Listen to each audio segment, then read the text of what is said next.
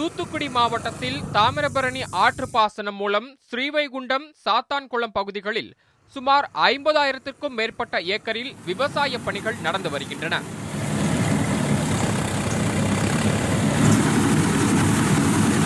இதில் சுமார் இருபத்தைந்தாயிரத்திற்கும் மேற்பட்ட ஏக்கரில் நெற்பயிர் சாகுபடி செய்யப்பட்டுள்ளது. கடந்த அக்டோபர் மாதம் மழைக்காலத்தையொட்டி நடவு பணிகள் தொடங்கின. விவசாயிகள் அதிகமானோர் அம்பை பதினாறு என்ற நெல் ரகத்தையே பயிரிட்டனர். இந்நிலையில் கடந்த மாதம் முதல் நெற்பயிர்களில் மஞ்சள் நோய் தாக்குதல் அதிகமாக இருந்தது. இதனை அடுத்து வேளாண் அதிகாரிகளின் அறிவுறுத்தலின் பேரில் விவசாயிகள் பயிர்களில் மருந்துகள் தெளித்தனர். ஆனாலும் பயன் இல்லை.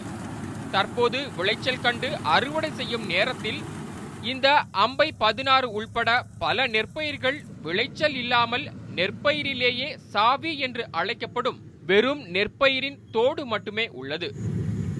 அந்த நெல்லில் வந்து ஒரு மஞ்சள் நோய். அதற்கு வந்து பல முறை நாங்கள் மருந்து அடித்தோம்.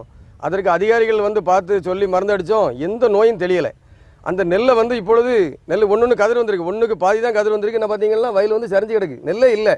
அந்த அறுத்தாக்கி நெல் வரல. அந்த நெல்லை வந்து நம்ம அறுத்து மார்க்கெட்டுக்கு கொண்டு போனால் வியாபாரி வாங்க மாட்டாங்க. ஏன்னா அது அரிசி இல்லை. அது வந்து கிலோ பத்து ரூபாய்க்கு தான் எடுக்கிறாங்க. அப்படிப்பட்ட ஒரு கடுமையான இக்கட்டான சூழ்நிலையில் விவசாயிகளை வந்து இப்போ சிக்கி தவிச்சுக்கிட்டு இருக்கிறோம். அப்படிப்பட்ட காலகட்டத்தில் மத்திய அரசு தான் வந்து விவசாயிகளுக்கு இப்போ இன்சூரன்ஸ் வழங்குது. இந்த இன்சூரன்ஸை உடனே போர்க்கால அடிப்படையில் முழு தொகையும் கிடைப்பதற்கு தமிழக ஆளுநர் இதை உடனடியாக மத்திய அரசுக்கு எடுத்து சென்று இந்த தமிழக தூத்துக்குடி மாவட்டத்தில் உள்ள விவசாயிகளுக்கு முழு இன்சூரன்ஸ் தொகையும் கட்டுறதுக்கு ஆளுநர் அதுக்கு உதவி பண்ண வேண்டும்.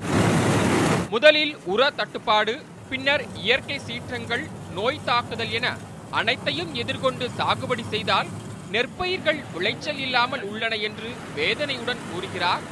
இருபத்தோரு ஆண்டுகளாக சிஆர்பிஎஃப் வீரராக பணியாற்றிவிட்டு தற்போது ஊரில் விவசாயம் செய்யும் முன்னாள் வீரர் வெங்கடாச்சலபதி. இங்கே ஒரு முறை உரம் மூட்டை வந்து இன்னைக்கு ஆயிரத்தி எழுநூறுவா. இன்னைக்கு நெல் மூட்டைக்கு வந்து ஆயிரத்தி தொள்ளாயிரத்து கொடுக்குறியா எண்ணூறு கொடுக்குறியாங்கிறதுல அவங்க கேட்குறாங்க அவன் விவசாயம் எங்கேருந்து முன்னேற முடியும்? இப்போ இது வந்து நான் வந்து இப்போ வந்து எட்டு மாதத்தில் நான் ஃபேஸ் பண்ணுறேன் ஆனால் இதுக்கு முன்னாடி விவசாயம் பண்ணவங்களுக்கு என்ன மிஞ்சது ஒன்றும் கிடையாது. அவங்க நகையை வைக்கிறாங்க லோனை வாங்குறாங்க. இங்கே லோனு தள்ளுபடி அதைத்தான் பற்றி பேசுகிறாங்களே தவிர அவங்களுக்காக ஒரு நிரந்தர தீர்வு யாரும் சொல்ல மாட்டேங்கிறாங்க.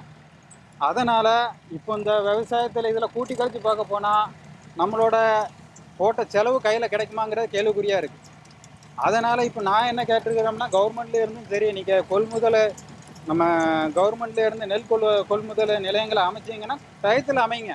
மக்களுக்கு ஒரு இது- ஒரு சென்டர்னா நாலு சென்டரில் வைங்க கொள்முதல் பண்ணுங்க. மக்களுக்கு கொஞ்சம் இதாக இருக்கும்.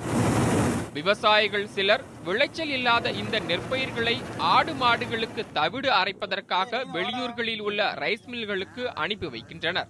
எனவே பயிர் காப்பீடு செய்த விவசாயிகளுக்கு காப்பீட்டுத் தொகையை உடனடியாக வழங்க வேண்டும் என்பதே இவர்களின் கோரிக்கையாக உள்ளது. ஸ்ரீவைகுண்டத்திலிருந்து செய்தியாளர் சுடலைமணி செல்வன் நியூஸ் செவன் தமிழ்.